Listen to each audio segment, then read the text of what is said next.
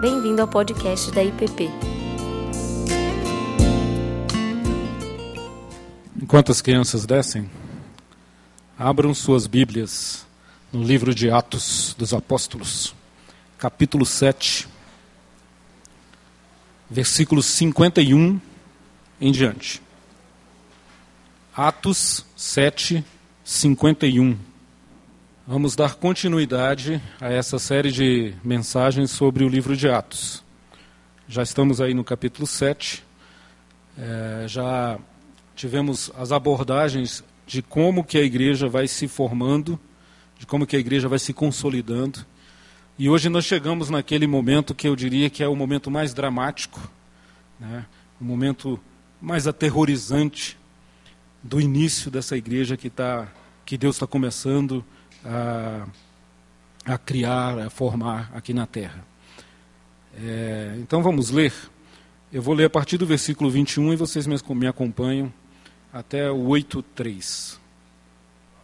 Atos 7, 51. Desculpe, a partir dos 51. Não é 21, 51. Diz assim: Homens de dura cerviz, incircuncisos de coração e de ouvidos, vós sempre resistis ao Espírito Santo. Assim como fizeram vossos pais, também vós o fazeis. Qual dos profetas vossos pais não perseguiram? Eles mataram os que anteriormente anunciavam a vinda do justo, do qual vós agora vos tornastes traidores e assassinos. Vós que recebestes a lei por ministério de anjos e não aguardastes. Ouvindo isso, enfureciam-se no seu coração e rilhavam os dentes contra ele. Mas Estevão, cheio do Espírito Santo, fitou os olhos no céu e viu a glória de Deus e Jesus, que estava à sua direita. E disse: Eis que vejo os céus abertos e o Filho do Homem em pé à destra de Deus. Eles, porém, clamando em alta voz, taparam os ouvidos e, unânimes, arremeteram contra ele e, lançando-o fora da cidade, o apedrejaram. As testemunhas deixaram suas vestes aos pés de um jovem chamado Saulo. E apedrejavam Estevão, que invocava e dizia: Senhor Jesus, recebe o meu espírito. Então, ajoelhando-se, clamou em alta voz: Senhor, não lhes imputes este pecado. Com, esta, com estas palavras adormeceu. E Saulo consentia na sua morte. Naquele dia levantou-se grande perseguição contra a igreja em Jerusalém, e todos, exceto os apóstolos, foram dispersos pelas regiões da Judéia e da Samaria. Alguns homens piedosos sepultaram Estevão e fizeram grande pranto sobre ele. Saulo, porém, assolava a igreja, entrando pelas casas e arrastando homens e mulheres, encerrava-os no cárcere. Vamos orar? Senhor, Eis aqui a tua palavra aberta diante de nós, e eis aqui nossos olhos, ouvidos e corações, atentos para ouvir o que o Senhor tem a nos dizer. Tem misericórdia de nós e fala conosco pelo teu Espírito, ó Deus amado, em nome de Jesus. Amém. Então, irmãos, como vocês viram, a própria leitura bíblica já é. Se você parar, se você deixar de lado o fato de que você conhece a história, que você está acostumado a ela, e se você tentar entrar nesse contexto e se envolver nele, você vai entender porque eu disse que é um dos dias mais aterrorizantes da história. Porque que esse começo da igreja gera tamanha tensão. Eu queria hoje conversar com vocês sobre Estevão, sobre o significado da sua morte e sobre o que que esses eventos nos narrados por Lucas nos Atos dos Apóstolos pode dizer a nós hoje, a nossa vida no dia de hoje. Que lições podemos aprender dessa situação e desse homem? Eu chamei a nossa mensagem de hoje de do paradoxo à maturidade da fé. O que a gente vê nesse relato é o relato de um homem que, embora jovem, muito jovem, já tinha uma fé madura. E às vezes a gente passa anos e anos lidando com essas questões de fé e nunca amadurece. O próprio apóstolo Paulo já dizia, né? já deviam ser mestres e ainda tomam leitinho. Já deviam saber das coisas e ainda se comportam como crianças. Mas é interessante a nossa história porque muito antes de Paulo, quando ainda era Saulo, já havia fé madura na igreja de Jesus. Estevão. É, o contexto da nossa história começa lá no capítulo 6 aqui de Atos, quando, é, logo depois do que o pastor Tiago, primeiro foi o Rubem, depois duas, do, do, duas mensagens do pastor Tiago, em que eles começam a contar como a igreja nasce a partir de Pentecostes, da descida do Espírito Santo, e a igreja se, se organiza de uma maneira tal que a comunhão é perceptível por toda a sociedade. Perseveravam na doutrina dos apóstolos, na comunhão, no partir do pão, e o povo via aquilo e se maravilhava e caía na simpatia de todo o povo, essa comunidade. Mas não era só isso que estava acontecendo. De outra banda havia um grupo, o mesmo que perseguiu Jesus e o matou, que estava é, como diz o nosso texto, cerrando os dentes contra a igreja que nascia. É? Então, é, a igreja começa a crescer com aquela tanta gente que é acolhida, tanta gente que é cuidada, tanta gente que é amada, tanta gente que é recebida. É uma comunidade de graça e de acolhimento. E ela começa a crescer, e esse crescimento começa a gerar algumas distorções no cuidado com as pessoas. E diz o texto lá em, no capítulo 6 em diante que algumas viúvas que eram da banda dos helenistas né, estavam sendo esquecidas no cuidado. E não só elas, mas várias pessoas. E os apóstolos pensavam consigo mesmo: precisamos é, focar nas questões do ensino, nas questões espirituais, nas questões da mensagem do Evangelho. Nós não, não tem como parar o que nós estamos fazendo para cuidar desse aspecto social. E aí, pelo Espírito Santo, eles são conduzidos a formar uma liderança que ficou conhecida como os diáconos. A diaconia, o trabalho para cuidar das necessidades daqueles que precisavam. Né? É, o, o texto de Atos continua e Lucas nos informa que foram escolhidos então sete homens. Né? E ele relata os nomes no capítulo 6, mas como a nossa ênfase aqui é em Estevão, e este é o nome que é qualificado na narrativa de Lucas, né, de Estevão se diz: Estevão, homem cheio do Espírito Santo. Essa é uma bela de uma qualificativa. Né? Então, esse homem é eleito, e, e o capítulo 6, versículo 8, nos diz que ele fazia prodígios e sinais e era cheio de poder. Ora, prodígio e sinal era uma característica dos apóstolos, daqueles que andaram com Jesus. Então a gente percebe que a Bíblia, embora não entre em muitos detalhes, nos revela alguém que está num patamar de espiritualidade bastante expressivo. Esse jovem Estevão. Né? É, então, quem é Estevão? Rapidamente, para a gente poder é, construir essa imagem na nossa mente, para a gente entender onde que isso vai dar, esse processo. Né? Então eu diria para você o seguinte: Estevão é um judeu helenista. Isso significa dizer o seguinte: hoje de manhã eu estava falando e eu disse que houve um período em que Alexandre o Grande, grego, né, domina toda aquela região e cria o grande império mundial de Alexandre. Né? Quando ele morre, esse império é dividido em três, mas nesta região da Judéia, no Oriente Médio, Mesopotâmia, é, já há uma influência fortíssima da cultura grega. Essa influência gera, dentro da própria comunidade judeia, alguns que eram mais parecidos com os gregos, outros que eram menos parecidos com os gregos. Então, falando de maneira simples, né, é, helenista é isso, é o judeu que tinha várias características tinham sido assim incorporadas à vida deles características da cultura grega, trazidas desde Alexandre e daí para frente. Isso é importante a gente entender para a gente é, traçar um perfil desse rapaz. Né? Ele era um jovem, provavelmente da mesma idade do jovem Saulo, né? é, que estava começando a despontar como o mais jovem membro do Sinédrio, fariseu, brilhante, e do lado de cá, Estevão, tudo indica, era igualmente brilhante, igualmente preparado. Né? E Estevão é, era bem formado, tinha estudado toda essa cultura grega, os filósofos. É? E esse rapaz se converte. Vê Jesus, ouve a sua mensagem, se converte, se converte genuinamente é? e traz para dentro da igreja todo esse seu é, é, preparo.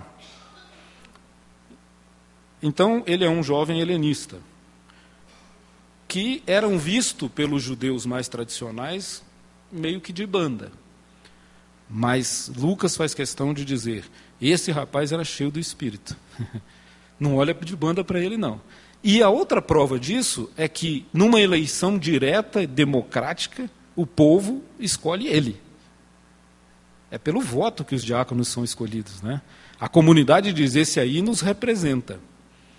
Nós estamos vendo o que ele faz. Capítulo 6, versículo 3 diz que ele tinha boa reputação. A reputação dele era conhecida, diferentemente de muitos líderes que nós infelizmente temos. É? Boa reputação, cheio do Espírito Santo, sábio. Como falta sabedoria para os nossos líderes. Né? É, capítulo 6, versículo 5 diz que ele era cheio de fé. Olha as características desse jovem. Né? Capítulo 6, versículo 8 diz que ele era cheio de graça e de poder e que fazia sinais e prodígios. Está aí o perfil do nosso jovem Estevão colocado. Né? É, no capítulo 6, versículo 9, diz que aqueles que tentavam debater com ele, né, debates, perdiam. Lá diz que aqueles que eram da sinagoga dos libertos, ou seja, uma estrutura religiosa onde estudiosos vinham e tentavam debater com Estevão as questões de fé, e eles perdiam. E eles tanto perdiam que eles ficavam com raiva disso, e no capítulo 6, versículo 9, vai dizer que eles fazem uma trama. Eles chamam falsas testemunhas para dizer que aquilo que Estevão estava pregando era heresia, era mentira. Né? Era contra Yahvé e contra a palavra de Deus e contra a lei de Moisés. Esses da sinagoga dos libertos provavelmente eram judeus que haviam sido presos e levados para Roma e depois de um tempo tinham sido libertos e voltaram e que criaram essa sinagoga que ficou conhecida como uma sinagoga dos que foram libertos de Roma. Né? É, e aqui a gente percebe a jornada de Estevão.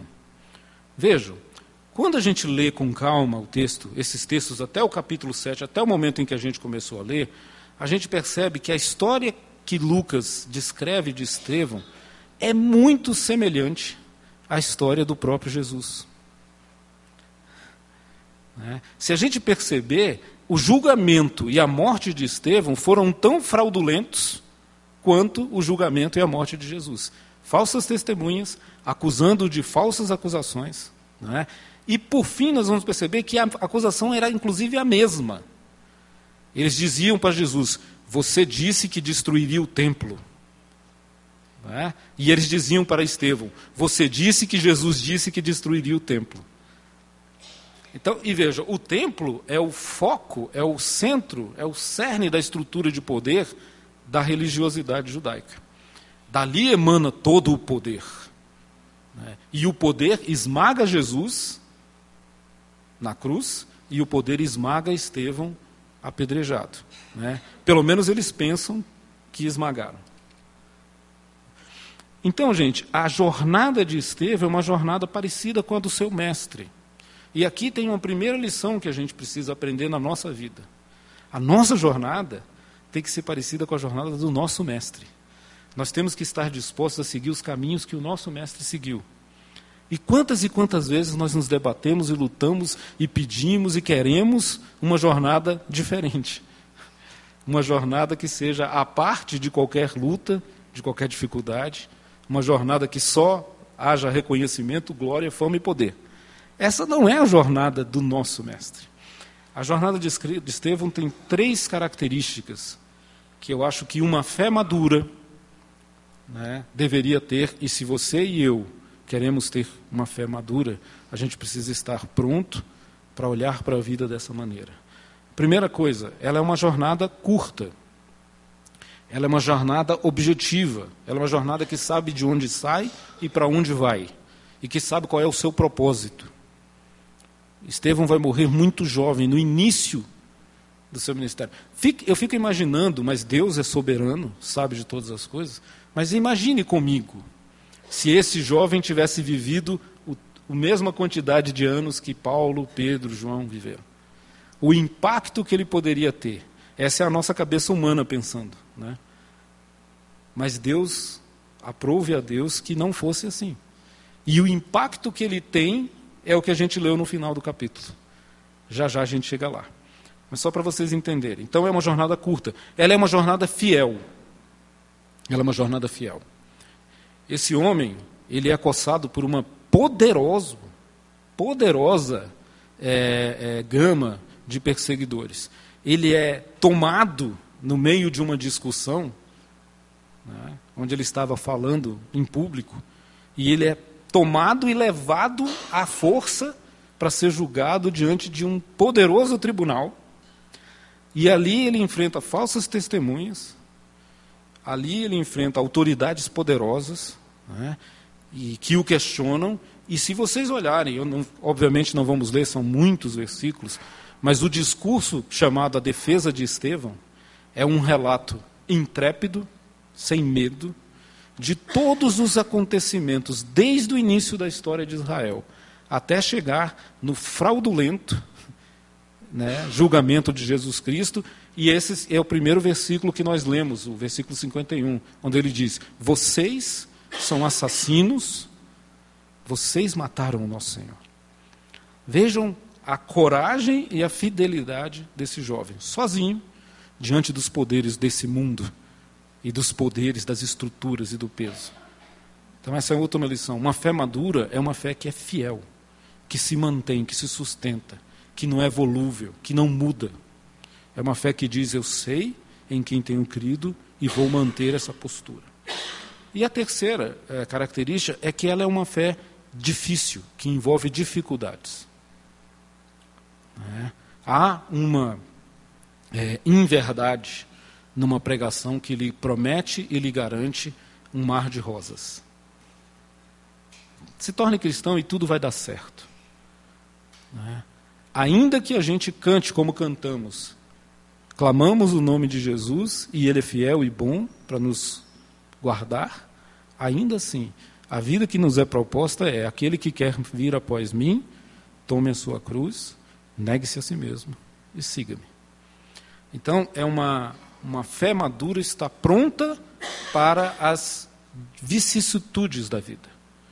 Não é uma fé ingênua não é uma fé que vai se revoltar no primeiro momento e dizer Deus não gosta de mim. Ah, emburrei, agora vou me embora. Isso não é fé madura. Fé madura é aquela que se mantém presente diante do Senhor. A gente vai detalhar isso um pouco mais à frente. Então, a defesa de Estevão no capítulo 7, ela é fundada nas escrituras. Ele cita, assim como Pedro tinha feito pouco antes, ele relata o que a história de Israel nos conta sobre como Deus se revelou. Né? E ela é firmada nas escrituras que apontam para Cristo. Escrituras que apontam para Cristo. Né? Ele vai concluir dizendo assim: tudo isso que aconteceu, Moisés, o Mar Vermelho, né? os profetas que seus pais mataram, todos esses eventos, né? o silêncio de 400 anos, tudo isso apontava para esse que viria a ser o nosso Salvador. A fé madura é uma fé centrada na palavra e centrada em Cristo. E o resto, você sempre pondera a partir dessas duas coisas. A gente às vezes cria uma fé cheia de enfeites, cheias de penduricalhos, e a palavra e Cristo vão ficando para trás. Uma fé madura se fundamenta na palavra e em Cristo. Ela aponta para Jesus. E agora, dito isso sobre Estevão, nós chegamos no nosso texto. E eu queria dizer para vocês algumas coisas a partir da reflexão desses versículos que nós lemos. Lembrando que o pastor Tiago, quando ele pregou as suas duas pregações anteriores, nos, nos capítulos anteriores, ele estabeleceu dois parâmetros pelos quais ele entende que a igreja deve se fundamentar. Isso lá é onde ele viu na igreja de Atos, e é o que ele colocou para a gente, né, que está no coração dele, que deveria ser os parâmetros que a igreja presbiteriana do Planalto devia ter. Vocês lembram de quais são esses dois parâmetros? É, eu vou lembrar para vocês, não vou ser maldoso. Isso, o Miranda lembrou. Mas o Miranda não vale porque no conselho a gente conversa muito essas coisas, né? Mas é isso aí. O pastor Tiago tem insistido que o livro de Atos nos revela que a igreja deve ser comunhão e proclamação. Esses são os dois, essa, essas são as duas bases onde a igreja deve se, se sustentar. Um pouco mais atrás, quando Rubem deu o capítulo 2, ele diz que há uma outra palavra que define a igreja, né? perseverança. Perseveravam na doutrina dos apóstolos, na comunhão e no partir do pão. Então nós temos aqui três pilares, né? Comunhão, proclamação e perseverança. E aí você olha para a vida de Estevão, aqui isso tudo que eu acabei de relatar para vocês. E você percebe que o Estevão é um modelo dessas três coisas. Era um homem que estava intimamente vinculado à vida comunitária, a ponto de ser escolhido para cuidar dessa vida comunitária. Veja um nível de comunhão que Estevão tem na sua vida prática. É um homem que não parava, não cessava de pregar o Evangelho, de proclamar Jesus Cristo, ainda que debaixo de pedra. Literalmente. Literalmente. Não é assim, não é metaforicamente que eu estou falando. Né? Ele falava, ele estava o tempo inteiro discutindo, conversando com as pessoas, explicando para as pessoas né? nesse debate. E o terceiro ponto que a gente vê é que a perseverança estava presente. Mesmo diante das tribulações, mesmo diante do antagonismo, ele perseverou. Né? E eu agora queria deixar uma palavra com vocês que para mim representa o livro de Atos né, que seria uma quarta, é intrepidez. Intrepidez é aquilo que só o Espírito pode gerar em nós.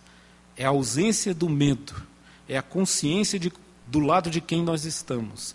A igreja, Lucas faz questão de dizer o tempo inteiro: com intrepidez orava, com intrepidez pregava, com intrepidez falava e com intrepidez caminhava. Né? A igreja não tem que ter medo. O mundo é assustador, não é? Cada vez mais. As coisas parecem que estão desmoronando ao nosso redor. Os padrões éticos estão desmoronando, os padrões morais estão desmoronando, os padrões religiosos estão desmoronando, tudo desmorona. E você às vezes olha para o mundo e fica assustado e diz: em que, que isso vai dar, meu Deus? Né? Mas continuamos sendo aquela mesma igreja que, pelo poder do Espírito, não teme, não tem medo, avança, o texto nos diz que as portas do inferno não prevalecem contra ela. E não é que nós estamos acuados e o inferno tentando entrar, mas é o contrário. É nós que enfiamos o pé na porta e entramos e vamos lá e transformamos isso no reino de Deus. É essa a percepção e a intrepidez da igreja. Mas essa intrepidez só é possível, meus irmãos. E por mais presbiterianos que sejamos, Né? Nós precisamos ter essa noção. Ela só é possível no poder do Espírito Santo. Com a vinda de Pentecostes, com o Espírito que aquece, inflama, renova, convence do juízo e do pecado, da justiça e do amor de Deus, nos coloca de pé e a gente diz: vamos lá. A vinda do Espírito Santo é bem retratada na vida do apóstolo Pedro, que antes tinha medo dos empregados né, das porteiras. E depois enfrenta os reis. É esse tipo de intrepidez. O que isso não quer dizer? Eu acho que é importante deixar claro. Não quer dizer arrogância. Embora muitas vezes nos confundamos e nos tornemos arrogantes. Hoje eu falei muito sobre isso, né, pela manhã. Uma fé religiosa arrogante é a pior coisa que existe. Que exclui, que rotula, que diz que o outro não presta, que diz que só eu que sou bom. Esse tipo de coisa é uma distorção da intrepidez. Ela não é uma certeza inerrável de que nós sempre estamos certos. Não. Ela é uma fé humilde que olha para Jesus, pede misericórdia a Jesus, como a oração que o Miranda fez agora há pouco. Reconhecendo os nossos pecados e dizendo: Senhor, somos falhos, tem misericórdia de nós. Mas não deixaremos de falar que o Senhor é o Senhor. Essa é a diferença. Não é arrogante. Aliás, historicamente, essa é a ruína dos judeus. É achar que era só eles, só para eles, que eles eram os caras, que eles eram os tais. E Jesus vem e diz: como é que pode a luz ser colocada debaixo da cama? Vocês foram feitos para brilhar, para mostrar isso para o mundo. E vocês ficam aí fechadinhos dizendo que só nós, só nós, só nós. Existia uma comunidade é, no primeiro século, né, a comunidade de Qumran, em que eram pessoas extremamente zelosas com o estudo das Escrituras, como os monges do século III, né, saíram do mundo, saíram, saíram da Jerusalém pecadora para estudarem a palavra, e eles diziam: só nós. E é interessante que a história nos conta que essa, esse, esse pessoal não viu Jesus. Eles estavam tão fechados dentro de Qumran dentro dos seus muros, que Jesus passou pela história e não tem nenhum encontro do povo de Qumran com Jesus. Isso devia nos trazer uma lição. Né? Precisamos estar presentes no mundo, mas fiéis a Jesus. Tá? O que é então essa intrepidez? Essa intrepidez, meus irmãos, é uma convicção serena, firme e profunda de quem é Jesus. Você precisa conhecer Jesus. Você precisa saber quem ele é, o que ele fez. Você precisa saber que todo o Evangelho, toda a Bíblia aponta para esse homem, Jesus de Nazaré, o nosso Salvador. Você tem que conhecê-lo, e mais, você tem que conhecê-lo pessoalmente. Não adianta ser de ouvir falar. Você tem que saber quem é Jesus, experimentar quem é Jesus, experimentar a sua fidelidade, o seu amor, o seu cuidado.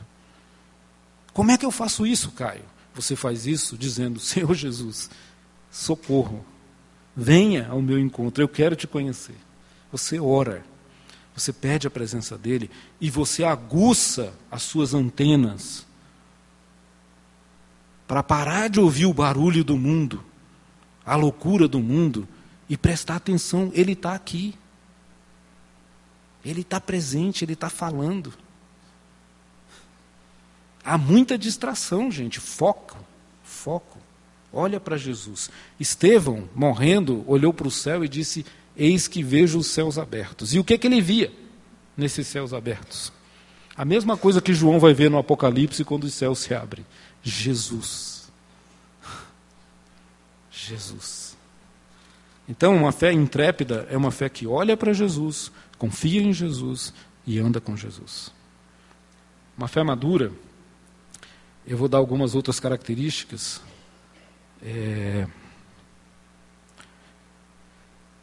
Ela também é uma fé, versículo, capítulo 7, versículo 54, é uma fé que encara a fúria do mundo e da religião. É uma fé que sabe quem são os seus oponentes. Os fariseus, religiosos hipócritas e o mundo Lá diz que eles rangiam os dentes. Uma fé madura, então, é uma fé realista, que não faz de conta que a oposição não existe, que não faz de conta que está tudo bem, ah, está tudo bem. Se você viver assim no mundo de hoje, você é engolido por esse mundo. Não está tudo bem. Não está. É? Mas nós somos sal, que dá gosto e preserva. Nós somos luz que vence a escuridão. Então é uma fé realista que encara a oposição, que não foge dela, que não se esconde, que não se torna igual só para não ser perseguido. Mas é uma fé que encara. Capítulo 7, versículos 55 e 56, nos fala que uma fé madura é uma fé que reconhece e proclama a glória de Deus num mundo materialista. Diz que Estevão olha, vê a glória de Deus, vê os céus abertos. Ela é então uma fé que tem transcendência. Ela é uma fé que conhece o mistério, a presença de um Deus que, não, que nós não dominamos, que nós não controlamos, um Deus que surpreende, um Deus que derruba muralhas em Jericó, né? um Deus que, que é, é capaz de subverter a ordem das coisas. É uma fé transcendente. Uma fé madura, capítulo 7, versículo 60, é uma fé que imita Jesus. Ela é uma fé graciosa. Diz que, já próximo da morte, Estevão olha para os céus e diz: Pai, perdoa-lhes. Eles não estão sabendo o que estão fazendo. Exatamente o que Jesus fez ao ser pendurado na cruz. Uma fé graciosa que imita o Mestre, oferecendo graça e perdão. Então, ao mesmo tempo em que você não foge né, da, da, da fúria do mundo, você não responde com a mesma fúria. Aliás, essa é uma grande dificuldade do mundo moderno, especialmente do Brasil moderno. Todo mundo está muito furioso, todo mundo está muito raivoso. Né? Você não consegue, para falar de alguém, você tem que falar mal do outro. Né? Você não consegue é, é, ser generoso, gracioso. E a marca do cristão é ser generoso e gracioso. Há uma cena muito bonita nesse filme sobre o apóstolo Paulo que passou. Né? Eu não vou fazer spoiler, não, tá? Eu acho que tem muita gente que não viu. Recomendo, vale a pena. Mas é, é, é uma cena que mostra esse paradoxo. Né? Enquanto os cristãos estavam sendo mandados para a arena dos leões, eles estavam do outro lado aqui, curando e abençoando os cidadãos de Roma. Que loucura é essa? Que loucura é essa? É a loucura do Evangelho. É Jesus Cristo que morre nos abençoando, morre nos salvando. E Ele nos chama para sermos assim. Então é uma fé realista, transcendente, mas graciosa. É.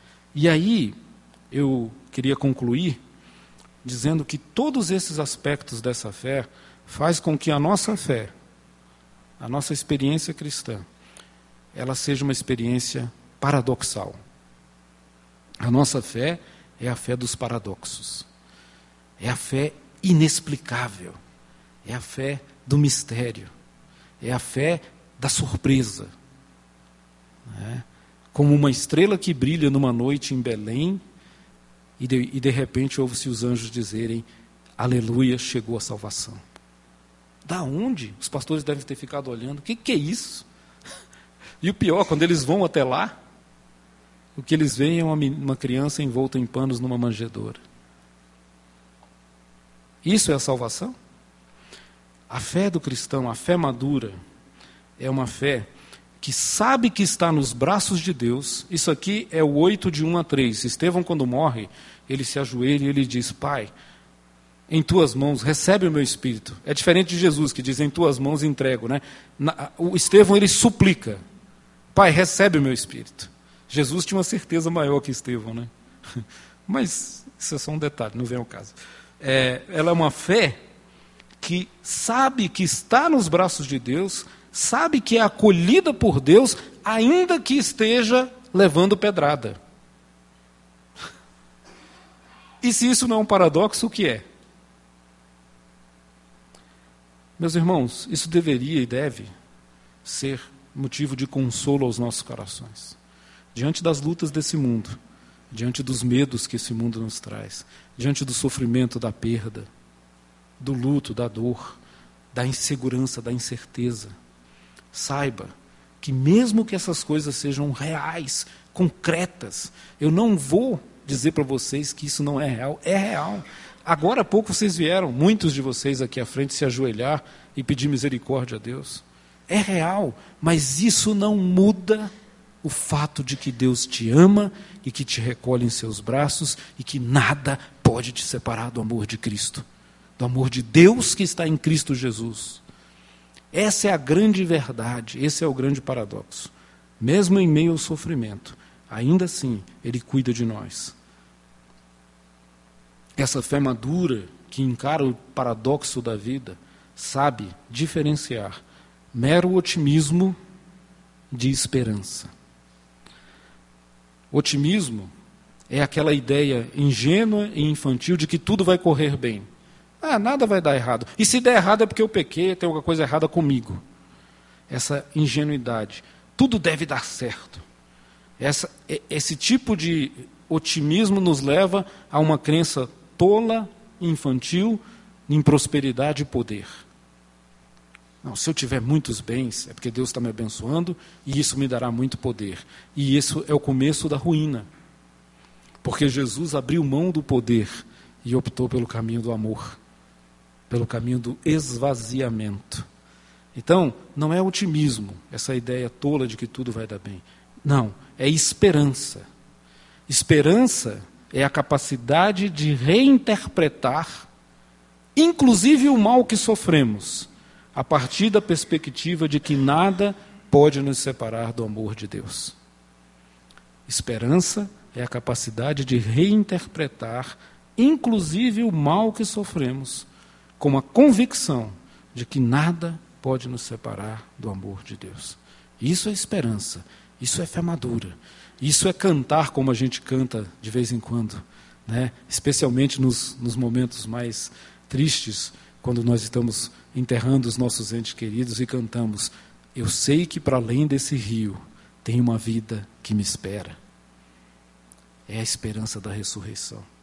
Veja, a fé cristã reside e a maturidade da fé cristã na percepção de que vivemos uma fé do paradoxo.